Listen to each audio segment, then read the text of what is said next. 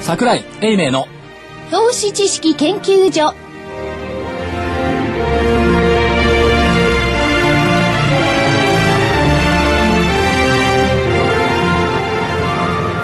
投資知識研究所場外乱闘編桜井泉の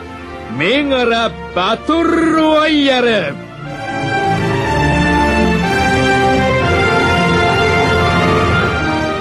こんにちは。今週も始まりました投資投資知識研究所場外乱闘編です。その割に乱闘していないような気もしないでも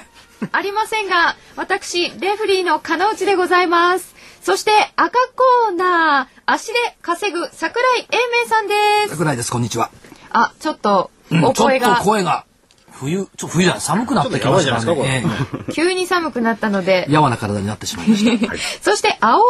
ーナーテクニカルオンリーの泉元樹さんです。はい、株の学校ワンツースリーの泉です。よろしくお願いしよまろす。しくお願いいたします。そしてコミッショナーは、はいよ、えー、ラジオ日記の福井です。よろしくお願いします。ろしくお願いいたします。なんか泉代表、 はい思った通りの相場展開になってきたのかなという気がしますがいかがですかそうですね。馬と通りにえーなってますね。いつも通り。はいいつも通り あ。れでも、あの、先週の分では20分のバージョンだったんですけれども、はいちょっとあの、方針変えようかなって、なんかちらっとおっしゃってなかったですか方針って何ですかね。えどんな方針ですか。ひょっとしたら上がるかもしれないな、ちらっとおっしゃってなかったですかそうそう、買い銘柄で選んでもいいなんて知らなかったっておっしゃってましたああ、が、先週は知らな、そ先々週知らなかったんです。あ、そうか。先々週知らなくて、先週は分かってたけども、下がるのは分かってたから、売り銘柄を出したと。いや、それでね、今、冗談のようにこう話しちゃってますけれども、えーどういうところから、まあ、こう、下がるですね、相場を予想されてました。まあ、チャートっていうことなんですえーがはい。どういうところ 見見えたんですか、そのチャート。えっと、あの、この下げをですね、あのー、今実は上昇波動なんですよね。日経平均は。全体としては、はい、全体として上昇波動うん波動で、えーまあ目先調整が入ると、いうことで僕は方向線まで下がってくるんじゃないかなと、まあ、下がってきたらいいなというあの格好で、えーそれを見てから売りとという、まあ、判断を先週はしたんですけどね、ただまあちょっと今週はねまだ景色が変わってきましたよえ、でも今日、方向線75日移動平均線ワンタッチまで下げたじゃないですか。はい。ということは、これ、方向性が上向いてるんで、ここまで下げてタッチするとですね、タッチして、上に膨らむという株価の性質がありますんで、その性質に従って、今からバウンドして上に上がっていく と。バウンドなんだ。なんか相場ってのは泉ちゃんの思った通りに動いてるみたいなそんな ことでいいんでしょうか ね、えー、いいのかどうなのかわかんないですけども、えー、なんか一言。赤コーナー。赤コーナーはね、今週はまあ後で反省しますけど、ボロボロになってきてますからね。いやでも今週ってあのー年月が変わったことになってるじゃないですか、はい最終売買日を経て、はいこの辺権利落ちねの動きってどうなんですか、権利落ちからうん、 3日間の動きが、10月の動きを制す。権利落ちから3日間、権利落ちから3日間高ければ、 1、2、 10月も高い。あそんなアノマリアノマリありますか、はいおっほー魔の10月が高いと。いうことですかね。あでもそういえば魔の10月じゃなくて苦しむ9月も大したことなかったねっていう話は出てますでしょ、それから、悪魔が潜む10月。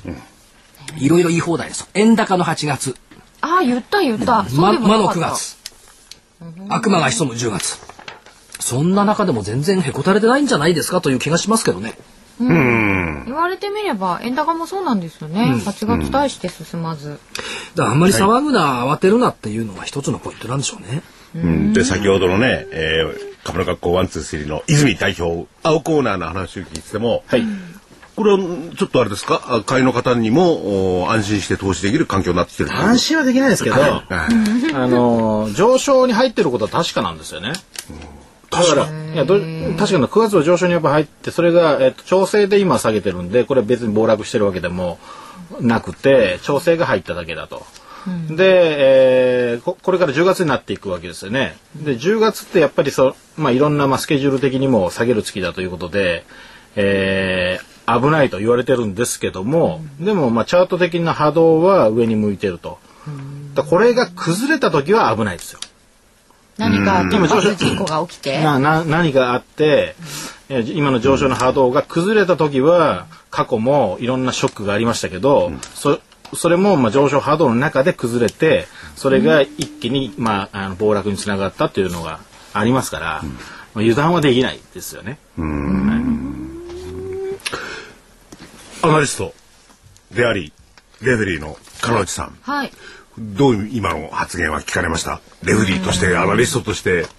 確かに、あの、大きな波動っていうんですか、流れが崩れたとは思ってないので、私も。おでも調整は入ったなと思ってるんですけど、1ヶ月ごとぐらいに今高値とか安値とかつけてるじゃないですか。あなんか、うにうにうにうにしてるだけだなと思うんですけど、でもちょっとスペインは心配、あ、スペインはね。みたいな。うんだからまだ、所詮、レンジの世界で生きてる。レンジはレンジそうでですすよね、まだね。というかね、面白いのがね、はい。月曜日のニューヨークダウってずっと安いんですよ。えー、毎週頭。毎週月曜のニューヨークダウ。6週連続安、今週まで。そんなに連続で。で、祝日を除く過去16週、まあ、例バレがありましたんで、祝日を除く過去16週で15週安い。へえ。だからニューヨーク簡単ですよね。月曜に買って週末に売れんと。ああ、そうですね。うん、簡単ですね。え、土日になんかあって、月曜日下げるんですかね。いやー、どうなんだろう。月曜日とにかく安いことも多い。だから火曜の朝って結構、売り物から始まってプラスに転というあ、ことが火曜日安いですよ。でしょはい。で、唯一の例外が、失業率の発表がある時だけは、木曜日に売るか、 その日はやらないかっていやいや、関係ない。だって過去、関係な過く去て16週で15週だもん。あの、発表があった日でも、そう。だって4、5週間に1回雇用統計来るんだから。ええそうですね3回ぐらい通過してるじゃん。うん。ほう16週。これど、どこで調べたんですか見りゃわかる んですけど。見りゃわかるですよ、データを。チャートをはい。データ、チャートじゃない、データ。冷やしかなんかで。冷やしで。あ冷やしチャートじゃなくて、冷やしで見ればわかりますよ。あでもそのニューヨークとの連動性っていうのがちょっと東京市場はね、薄れてきてんじゃない来でますしか。たね。ねだからど独自の動きができないニュー東京市場っていうのはこれいかがなものなのってもうちょっと自信持ったらどうという気もしますけどね、下だけついていくのやめてほしいですよね。上がった時下はついていくかないで。で来週になってくると日銀単価出てくるでしょはい。大企業製造業 DI マイナス4ポイント、これまた嫌がるんですよで週末になると雇用統計が出てくるあ、また嫌がるはいでもその割にはそんなに下がらない、っていう動きでしょうかね、あの、レフェリーも心のどこかに、頭のどこかにね、あの、疑念として浮かんでると思うんですが、ニューヨークはいいやって。ね。中国どうなのよ市場ね。中国ね、ええそれは例えば、あのー泉代表はですね、中国のチャートなんか見てます見てないです。見てないですね。はい関係ない関係ないですもんね。中国はあんま関係ない。うんあんまりお金にならないとかどうでもいいです。でも上海総合指数なんて3年何ヶ月ぶり安値とかを更新してるわけなので、まあチャートがいいはずはないですよね。それまあとはい。来週は中国は1週間お休みですからね、国慶節。満月を皮切りに国慶節で1週間休み満月なんです よ。その間に頭冷やしとけよみたいなね。あ、今、あのーレフェリーが満月なんですよ。嫌な顔してたんですけど、なんで満月だと満月のアノマリー。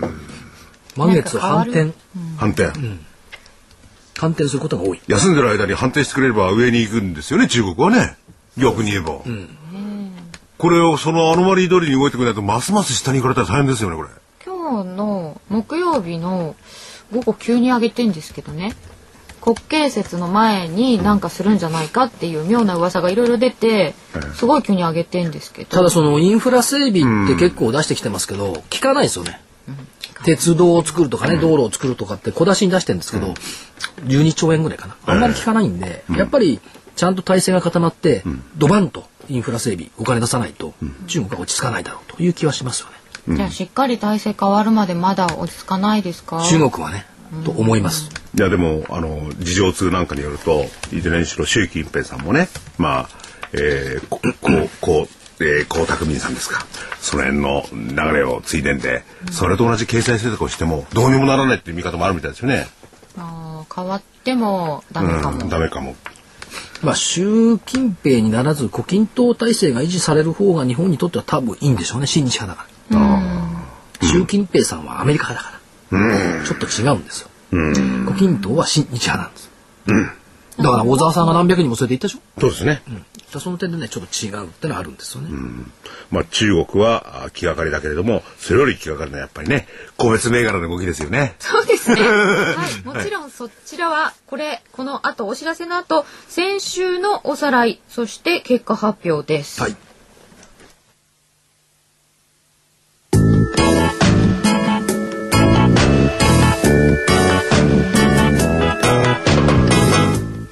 ここでラジオ日経の好評 DVD のお知らせです桜井英明の投資知識研究所 DVD は毎月投資に必要な知識や実際の投資に役立つノウハウをお届けしていますこの DVD は毎月テーマを選び桜井さん自身が実践で学んだ投資に勝てそうなノウハウや内外の投資家の動向さらにアノマリーなどに関しても丁寧に説明しています桜井英明の投資知識研究所 DVD1 本のお値段は8400円送料500円をいただきますまた徳間書店の大岩川源太さんの投資カレンダー実践塾 DVD も毎月発行しています来たる月の投資戦略をどうすればいいか投資カレンダーに基づいて大岩川源太さんが分かりやすく解説します投資カレンダー実践塾 DVD お値段は1本7350円送料は500円です桜井さんの DVD 健太さんの DVD お求めは東京03-3583-8300 03-3583-8300ラジオ日経事業部まで投資知識研究所場外乱闘編桜井泉の銘柄バトルロワイヤルなんでここになるとこんななんかおどろおどろしい音楽なんでしょうね。これから徹底的にほら、ね。戦わなきゃいけないから。 どれがゴングが鳴ったゴングが鳴った。ああ、ではまず先週の結果発表です。まず赤コーナー、桜井英明さんの銘柄から、えーもちろん買いでいただいておりました銘柄は、まず一つ目は、コムチュア、ジャスダック3844です。こちらは9月20日木曜日の終値730円に対して、27日木曜日の終値が686円。あら随分下げましたね。残念でした。 ブーですね。 730円を上回ることがなかったので、これは今回は負けと判定したいと思います。結構でございます。申し訳ございません。これでもあの7月8月末に、えー、1回出したののリベンジって先週おっしゃってたそんう、でますたよ。リベンジにならなかった。で見るとどうも言う直前に高値をつけているんですよね。上がってくると言いたくなるのかな。そうかな。相性悪いんじゃないですか、桜井さん。いや、あるいはこの番組がいや、ね、相性悪くない、この銘柄。だって一番最初、去年、一昨年はい。最初に行った時8万円。11月8万円。12月が23万円。い1月が53万円。相性悪くはないんですよ。うーん。じゃあちょっと過去の栄光が、うん、タイミングの問題だって。タイミングが問題ですね。そうですねだ。からあのこの番組をお聞きの皆さんはそのタイミングをご自身でですね測っていただいて、行ったら売りとかねそ ういう恨めっちゃったっていう。方向性とね、時間軸と値幅っていうのは、結構皆さん考えるんですよ。考えないのがね、タイミングっていうのはね、難しい。あでもそこで失敗することって多いですようん多いんですね。方向性、値幅、時間軸は合ってるけど、タイミングが合わない。ーあタイミングはね。まあ、タイミングは75日点でも見といたらいいんじゃないですか。ー でも見といたらいいんじゃないですかって なんですかそのねちょっといや投げやりな言い言い捨方てるようない やいや、声出ないし今日。戦えない。戦えない。で、もう一ついただいておりました銘柄、ユニパルス6842です。えこれは、20日木曜日の終値が840円で、27日の木曜日790円。はい、これも下がりましたね。まあ、配当落としましたけどね。まあ、25日に847円があったので、まあ、それは上がったうちに入らないでしょ、7円ぐらいじゃ。 ね、26日に配当落としてるんですけど、ユニパルス9月本決算で一そうな括30んです円落とすんですよ。そうなんです。あ その日が40円なんで、これ回答落ち考えて選べばよかったじゃないですかいやいや、配当遅く埋めるだろうと思ったんですよ。そうか。残念でした。残申し念訳でございましせた。ん。ということで、本日は2連敗でございます。こんな日もあるさ。はい。え、片や青コーナーの方は、これがですね、い、ただきました銘柄一つ目が、エディオン2730です。はい20日木曜日366円、27日終値356円、まあまあ下げました。あ一旦上行ったんですけど、木曜日段階では下に行きましたので、これ丸で。いまだに何やってる会社が分かんないでしょこの会社何ですかねほら何でしたっけあ、なんか電気そう家電、家電でしたっけそうそうあはいはいはい。思い出しまし思た。い出しました。はいなんかありましたね、エディオンってね、昔あの、アニメが。えエヴァンゲリオンじゃないのエヴァンゲリオンでしたっけはいあれパチンコになってるのかな今あ、なってますね。絵しか一緒じゃないじゃない。これ、木曜日段階で468円が、えっ、と、に300。 51円三百六えええどれですか300エディオンエ三ディオン百六十六円がこれ三百五十六円366円が300。まあまあ当円下がりましたああ、まあまあまあまあですね。まあま一週間のあれとしてはまあまあですね。はあい。そしてもう一つが東海理科はい六九九五ですトリカうん。これは実はどうなのって反論もあった結構好きなんだけどという桜都井市さん対抗野球が強い会社が必ずしも株価が高いとは限らないということがよく分かりました野球強いんですね。これは20日木曜日1208円。で、えー27日が1117円。 100円近く下がったのねおこれチャートがね恐ろしいですよ、この下げ方はドドドドドお。本当だ。ちょっと一旦天井つけたみたいな、これ青コーナーがやっぱりなんか、そう、相場を動かしてるとしか考えないですね。相場大魔王みたいな感じ相場だよ。大魔王、調整に乗りましたって感じですけどね。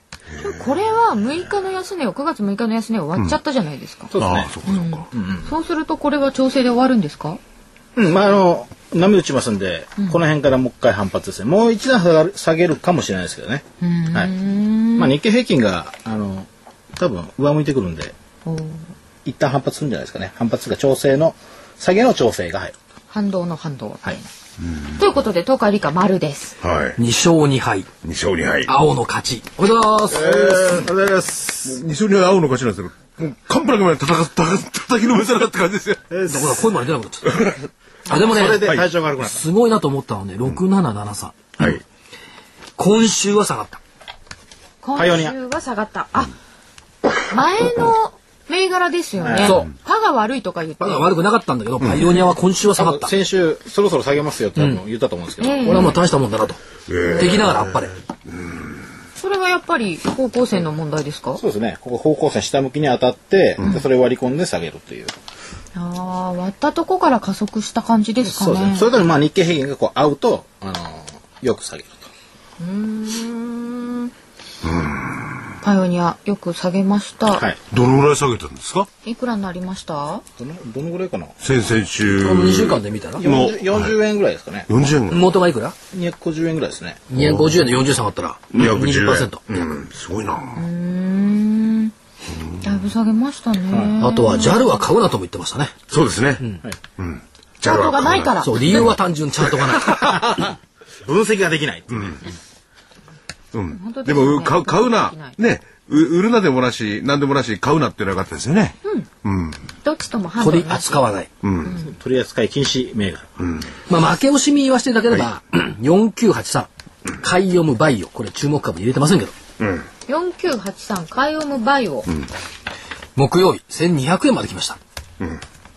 え、これ先々週言ってましたよ。言ってたいくらいえやーこれは入れてないですよこれねおまけ銘おまけだ柄あおまけ目そうだった。言ってたけど、おまけ目がだった。これめっちゃ上がっ正式てじまゃすねない、ええ上がったでしょはい買い読むバイオ1200円まであって木曜日1150円ぐらいかなスタートが910円ぐらいだからねおー。おーこれね売りと違ってね上がるっていうのは大変なのよ地球の引力に逆らったら上がるわけだそうそうえち重力ありますからね、けど売りは相場ねに重力あります売りは地球の引力とともに沈んでいくから簡単なのじゃあほっとくと下がんですか株はほっとくと下がりまそうですすそうですあのねどうしても買いたいニーズってないんですよでもどうしても売りたいニーズって必ずあるんですようん株売って換金してお金にしなきゃいけないあそうですよねだから売り物が必ず出てくるあーで何もなきゃあの無理やり買う人いないからそうですねだから売りのニーズの方が強いから株価は下がりやすい。でもここで一発儲けたいなんて人は買うんじゃないですか。少ないか。そういう方多いんですけど、はいそれに限ってね下下下向いてるトレンドで買うからじっと塩漬けになっちゃうあ、そっか。結構ね、横ばいってあるじゃないですか。横ばいって買いが入ってるから横ばいなんですよ。あ、無理やり支えてるわけです。支えてるんですよ。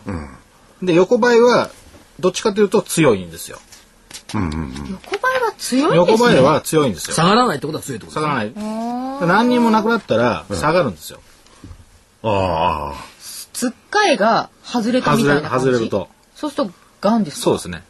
え重力があるんだそういや、でもね、横ばいっていうか、そこを張ってるからね、そろそろ来るじゃないか、上がるよなんていう意見もよくあるじゃないですか。相当買いが入らないと上がらないんですよね。腕が出尽くしたとか言いますよねえね上がってるってことは相当、だからこの海音バイオの相当買いが入ってるからやっぱり上がるわけですよね。まあ、出来高もね頑張ってるんだ10万株ぐらいできてますもんね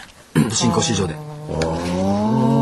これは参考銘柄がでも勝敗には関係ないですね。残念ですね残念ですかねこっちを勝負にしておけばよかった赤コーナーの場合にはこれ聞いてる方いろいろね自分でねこのお二人のね青と赤の発言の法則性なんかをねこうなんか見ようと思っててね、で赤コーナーの場合には参考銘柄だよなんて言ってるかもしれないあそっちの方が上がるかもああなるほどね、その法則性を見てね、うん我々法則性なんか考えないでやってるんですけどねまあ、あとどうでしょうせ日本というか世界中の停留に流れているのは、お金ばらまきっていう話でしょ、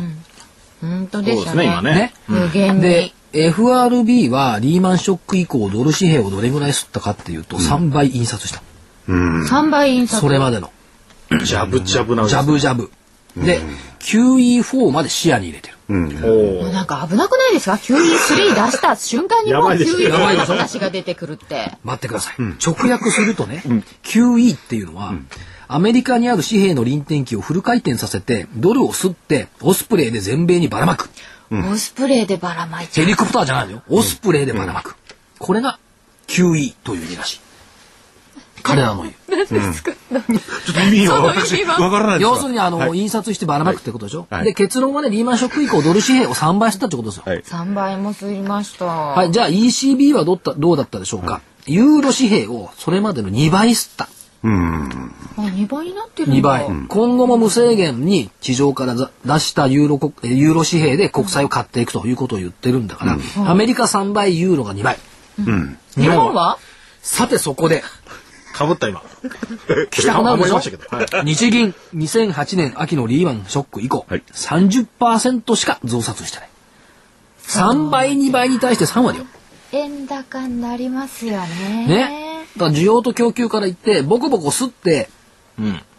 円安にすりゃいいと思うでしょはい。インフレが来ちゃうのよねうんうん。だからヨーロッパもアメリカもインフレ恐れてるじゃないですか、はい。日本も日銀もそう表表面上は恐れてますけどもインフレになるわけない30%増そうですね刷してないせいで言うと価値が30%であっちはね3倍2倍減っちゃうんですよねインフレターゲットの2%とか3%はこの現状じゃ無理無理、うん絶対無理って思いますけども、これが停留にあるってことですよ。あの普通の受給で見てね。お金吸ってるやつのところには勝てないよね。そうですよね希薄化しちゃいますよね、三3倍にもすでるもとね勝てる勝てないじゃなくて実際にとなってればお金吸ってないやつのところをあの紙幣を買おう紙幣じゃなくてかあのお金を買おうって話になりますもんねだから円高になるじゃん。うんそうそうだから逆に言うと我々持っている円っていうのは非常にバリューがあるんです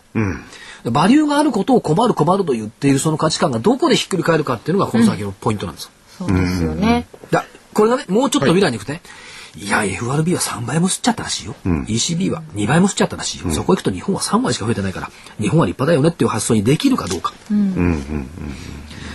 だっそうてお金ほ増やしたら増やしたで本当にこの後どうすんのってことはありますよねいやだからその発想の転換でね、そしたらますます円は買われるって話になりますよね。立派だよ。いやだからね円が買われてそんなに問題あるんですかって言ったところをね、ずっと問いかけてますけどもそうそうで日すよ本ね。売りの円安の方が多分本当は怖いはずそなんうですよね円安の方が絶対怖いんですよ、そそこにだからマスコミっていうかね指揮者と言われる方たちが気がつかない、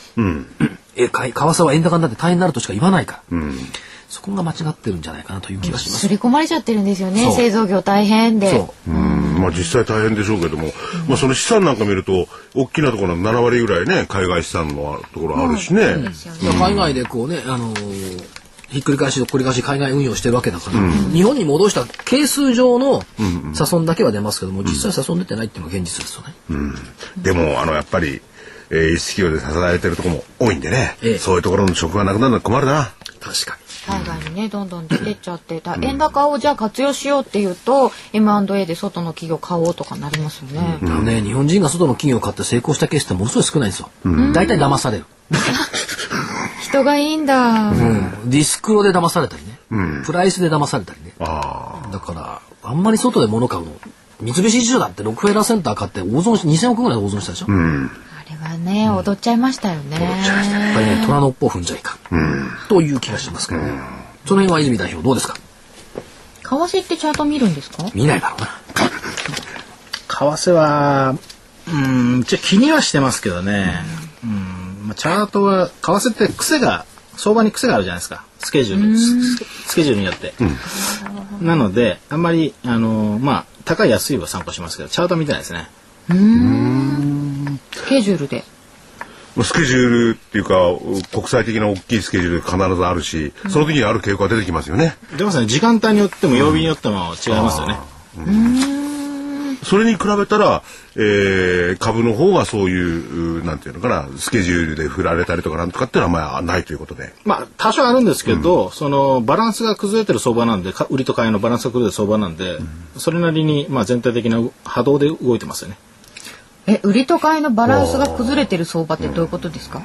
えっと買いの方が圧倒的に多いってことですあ確かに確かに。だから売りで仕掛けるってことですよね。そうです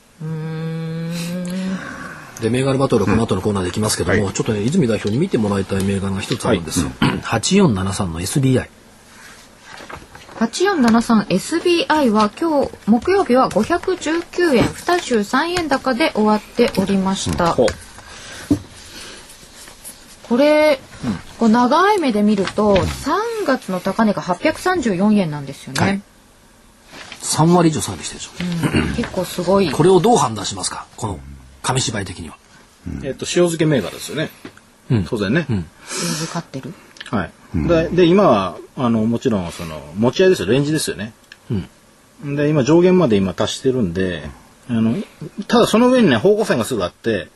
これが今524.48なんで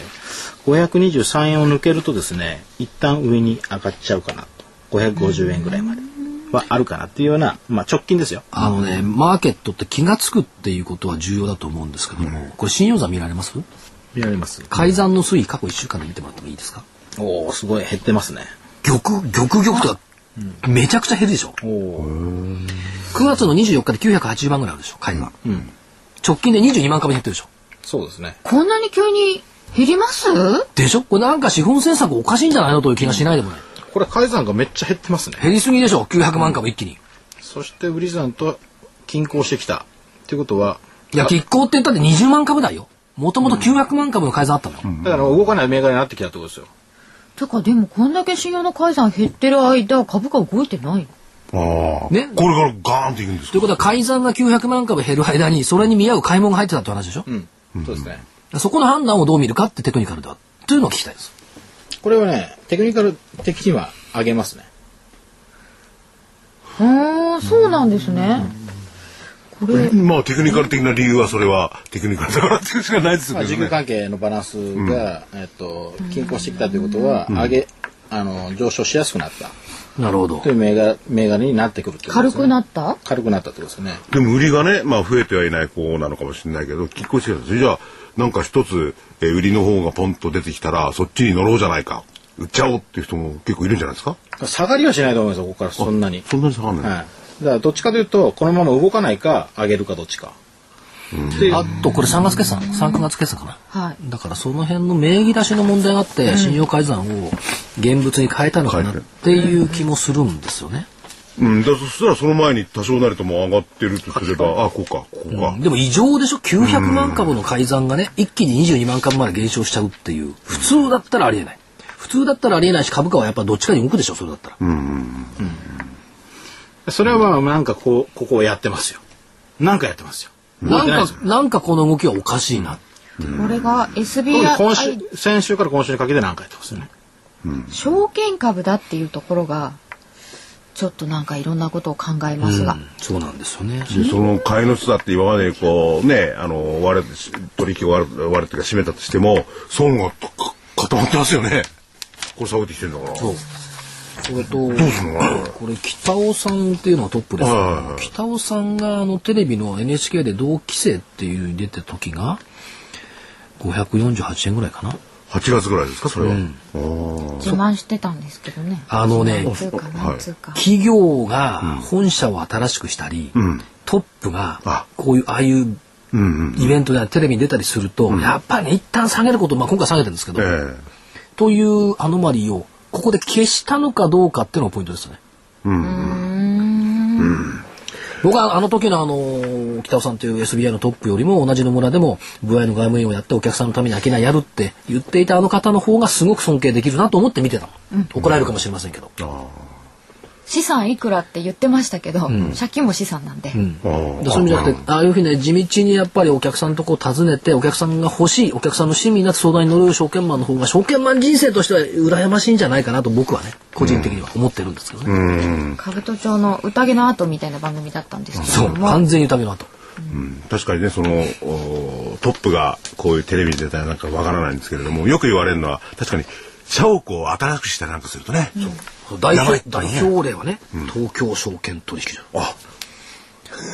1982年か3年だったでしょあれ新しくしたの、はそうなんですか。そこでピークを打ってドーンでバ立ちの方々がいなくなってドーンその次ありますよ。トヨタもですよ。名古屋名古屋。名古屋はねい。本社はあ、そっあれか。最高駅行って、そうシなんですャかープができて、そこから始まったんですよ、暴落が。そうなんだ。だから本当にね風水っていうわけじゃないですけど、なんかそういう因果ってのはね、どっかにあるのかなという気はしますね、なるほど。ではこの後お知らせを挟んで、今週の銘柄バトルです。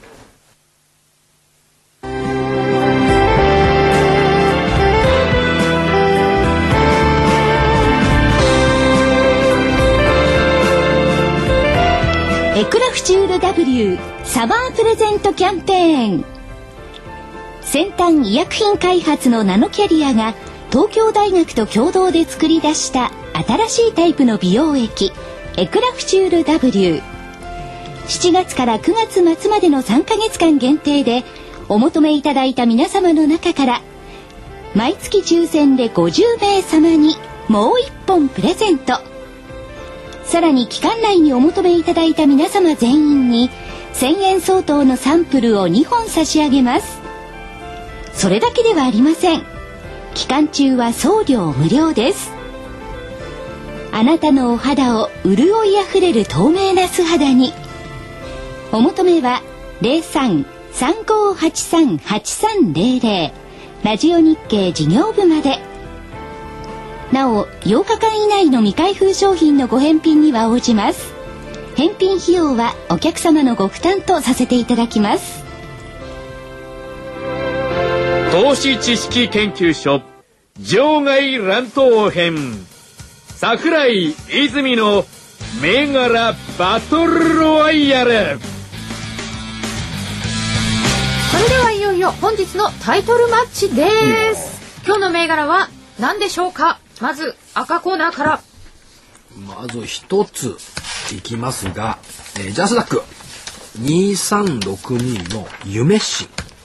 2362ジャスダック夢新夢の誠って書くやつですよねそうですはい昨日の朝9時に呼ばれ呼ばれ取材においでって呼ばれ、で取材してきましたけども1時間ほどなかなかないですよ朝9時に呼ばれる会社って 平然と言ってまして皆さんふんって聞いてますけど、はい朝9時にね取材に行く会社ってのはね、めったにないですよそれに呼ばれるってめっいたや、に呼ばれるって今表現してね、ちょっと聞かせてくれよって、えー、桜井さんなんか言って、たまたまその時間になったんでしょそうそう、ん。だからあのアポイントは9時だった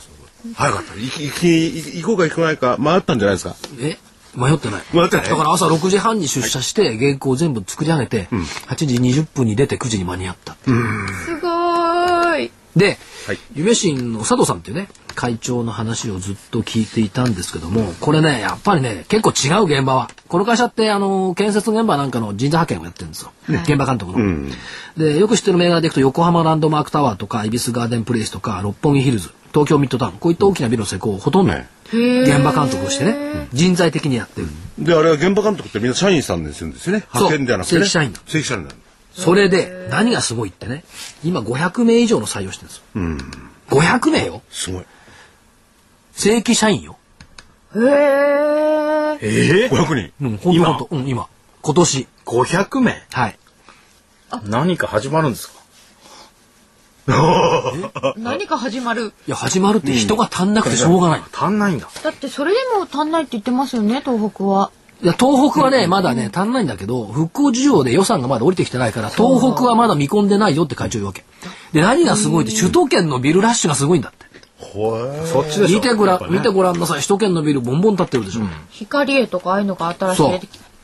で、従来はね、やっぱりその、できれば、あの、こちらに来ていただくのは2年目以降の方でお願いしますっていうオーダーが多かったんですって。それはそうですよね、新入社員よりはね、2年目以降の。今は、1年目の方でも結構ですから、とにかく送ってください。そんなに人足りないんですか。 1年目って新卒か第二新卒よ、22、3のね、学生さんに毛が生えたぐらいのものよ、これを研修して送り出しそれでもいいからくださいっていうほど人が足んないだろうで人材の稼働率がねほぼ 100%95% 超えてる、だから人を採用すればするだけ利益が上がる、っておっしゃってたんですねでその大量採用500人を5年は続けるぜえそんな、この、この、ご時世にご時世にねすごいね。でこれ意外でしょでその積み上げが夢新の中長期的成長の基本になるんだうん。それはなりますよね、だって。ねこんだけ人が取れてはい稼働してるんだから。これはねあやっぱ大変なんだな今そっちの方はとえ、これからも続くんですか、そんな建物いっぱい。もう完全に追い風だって5年ぐらいはあと橋とかも作りますもんね。これね橋道路、それから鉄道、これを入れると、まあ、マンション商業ビルも含めてね、インフラ整備ビル工事の拡大はもう強烈だってまあ、夢新のその社長さんもね、自分たちのことじゃなくて、受けるわけですよね、ゼネコンとかそういうとこから。その辺の受注とかそういうのも聞いてるはずだから、はいどこまで持つか、どこまで伸びるかって分かってるはずですよあね。のあの人はね3年先を読んで経営するって言ってるお客さん全然ですもんね。そうそう。で、問題はね、リスクはね、油断だけかなっていうさ。お気が緩むと大変だから気を引き締めとけばあとは心配ない。かっこいいでしょまさに足で稼いで9時から行った銘柄でしょ、呼ばれただけ。呼ばれたんですけどね。そう。9時においで。うん、油断だけ。多分ね、いつも行くのはね、9時か10時なんですよ。3ヶ月か半年に1回ずつ行ってるんですけど、午後は多分ね、現場回ってんのかな、この会長さん。へえ、会社さん自ら。うへえ。だって、午後のアポってやったことない。あ、じゃあ午前中だけもいろいろ、ね、そものう決デめスちクゃワっーてクを済ませて、はい。どうでもいい人に会ったりとか。私みたいなね。冗談ですへえ。でだからもねすごいな。まあ、上場企業で唯一その建築に特化した派遣会社という意味で流れは完全にうちに向いてるよ追い風だよへえ。業績今期すごいでしょ伸びが2桁で伸びてるでしょ抜けたになりますよね、これね。ねだからこういう会社まあ株価は200円レベルいくらかな23の5人っていくら木曜日の引け250円ぐらいかな二三六二夢新二名ホー新ルディ聞さんのンことグでス。ジャスさね、今、 251円。 51円251円い。やもうちょっと面白いねこの会社ね8月にね日本一遅い入社式やったのなんで八月。毎月採用してるからええ4月にこだわらないあ、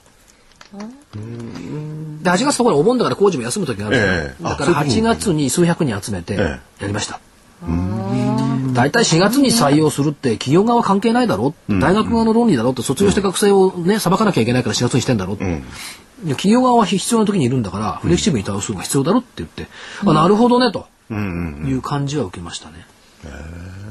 特になんかどどこかで経験した人とか多いかもしれませんね。他の月に入る人も。いやただね多いのはね理科系ばっかりかと思ったらねそんなことない文化系もでもできるんだってだから今特にね、ターゲットは文化系の学生。ほう。で、文化系の学生いきなり建築の現場に行ってね、こう指示とかそういうのできちゃうんですかね。あのね、やっぱり現場だから別に設計図面書くわけじゃないじゃない。ええ人をどう動かすかって話じゃない。だからリーダーシップがあれよでしょ、あ、なるほどそれって文系理系って関係ないじゃん。体育会系なんかの私なんかもうぴったり。食べられなくなったら夢心に入れてもらおうかな。現場監督。ちょっと年齢制限とかないんですかある。あのね、ほとんどのゼネコンって採用まんましてないし、今の現場監督レベルって55歳、つまり我々ぐらいなの。えそれ若手採用してないから、高齢者層だったの、で、これがもう5、6年するとみんな引退しちゃうから、ますます人がいなくなっちゃう。なるほど。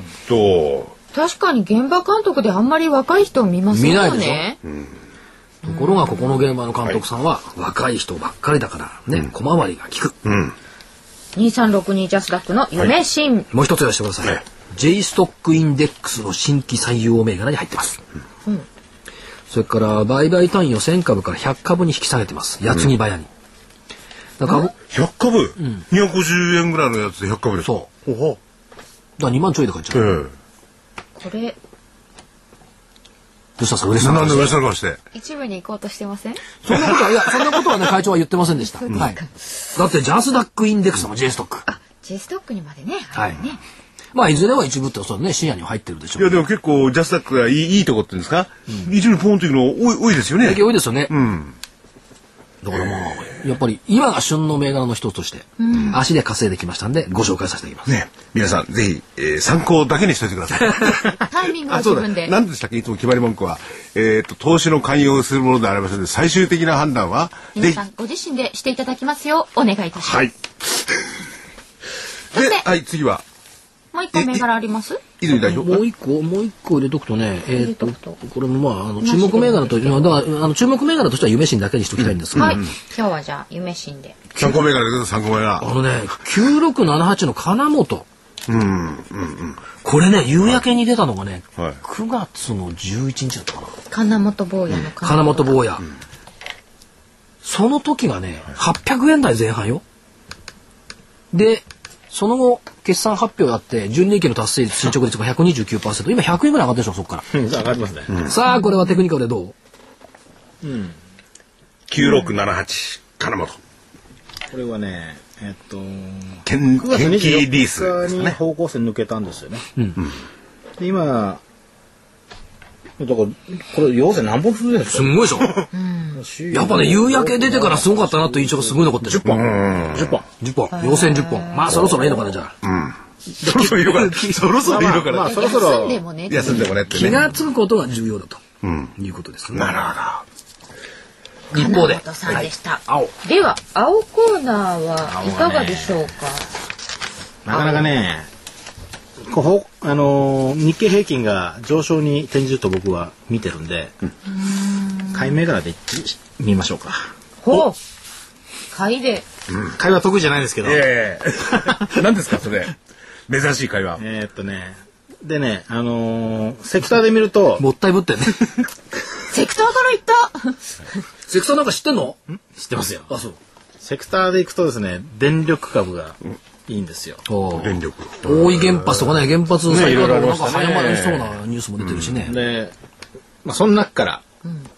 ちょっと行きそうだなというのが、えー東北電力。東北電力9502かあ、じゃあ、9507か8か。これ私株主なんで地元でしょ、そもそも。 956。九16 9506。ゼロ六東北電力東北電力。どういう形なんですかチャートこれね、あの、実は方向性し、まだ、まだ、まだ下向いてるんですよね。下向いてるんですけど、ここから上昇に入っていく形になってきたんですよ。で、これ一旦今、今日方向性抜けたんですよね。で、抜けて、えー直近で上行って、ももう一回押してくるんですけど、このまま上昇ハードを作っていくんじゃないかなっていう、まあ、セクター単位で見ると、はいそういった形になってきてるんで、電力株相当いいんじゃないかなと。いうところでちょっと早いんですけど、えー今週は、えー余裕がありますから、 認証しますねまあ、10日親しむこうだから、電気つけて読書する季節もありますし ね。で京都出馬泉代表がやれたのは木曜日ねこれ収録なんでねそうはい、ええそうですね木曜日のところで見てそういうことですよね一回押して上昇するってことは少し長めで見た方がいいってことこれがうまいんだよね、紙芝屋さんね。いやだから一回押して上昇とかさ、一旦調整してから戻るとかさ、今回騙されんだって 言葉に。だからねちょ直っと近ずるでいかなね直近で上がると見てるんで一応、その直近、まあ、勝負ではい。今日は買い銘柄で東北電力売りはないの、売りは。売りですかはいあと、あと時間3分ぐあらんまい。りね売りを出すと僕が売れるのがなくなってくるんでねえでも桜井さん一個ですよね、今日ね。じゃあ、一個一個で。一個一個で一個一個で参考銘柄で、金本ということでね。ええ、はい。金本は夢新ええいや、ごめん、夢新夢夢新。新と東北電力。東北ですね。青コーナーの泉さんが日経平均は上昇に転じると見ているということだったんですけど、桜井さんはどうなんですか私はだから9月最後の3日間は高ければ10月も高い。と見てますよ。じゃああと1日が大事なとこですね、はうんえーさて、はい DVD がはい出ます、えー今日、今日と言いますか、この放送をしている金曜日の発売になります。えーバトル、銘柄バトルの、おー DVD、これは10月号ですね。 10月号えー桜井さんとお泉さんがですね、えーいろんな視点からですね、24銘柄ほどを今回取り上げて。なんか24銘柄も喋ってたらしい。そんな出しましたか出しました。で、これが、あー来そうじゃないか。これは、売った方がいいんじゃないかとですね、えー、お二方の知識のすべてを使い果たして、 えー、成功し果てて、収録したもう鼻が詰まっえて声が出なくなっちゃう。ー DVD、これずっとバトルしてるんですかこれはどうとか、あれはどうとか、これダメでしょうとか言ってずっとやってる。あこれでいろんな角度からね、まあ、チャート、ファンダメンタルズから、ずっと喋ってますから、えーずっとみ喋って見る方は楽しいかもしれなえい。えずっとチャート出てるそかうでこれはいいよとかね、まあ、それもあの最終的なご判断はあくまでもね、えーで価格の方なんですけれども8400円えプラス送料500円、えーでお申し込みの方の電話番号東京0335838300ですね。はい、はいえー価格8400円税込みです、えー、500円送料かかりますお電話東京0335838300までお願いいたします以上さんの方かなんか、はい。はい、株の学校、え僕はあの、桜井さんみたいにいろんなうんちくがないんで、いつも、まあ、形でとか、あの、そういういい形になってきたんでとか、いろいろそういうことを言いますけども、まあ、一応、それが理論があります。はいで、その、まあ、考え方を、えー株の学校123のトップページにですね、えーウェブ動画セミナー、無料ウェブ動画セミナーという、まあ、窓口がありますんで、そこにお名前とおメールアドレスを入力してもらうとですね、数回にわたって無料ビデオが届きます。その中で、えーシャートの見方、根本的にどうやって見るのか、原理原則、そういうのを語ってますんで、説明してますんで、ぜひ登録していただいて見ていただければなと思ってます。よろしくお願いします。ら。さて、はいあと1分ぐらいえ1分今日ですね。はいいろいろね、最近替え歌考えてるんです けど。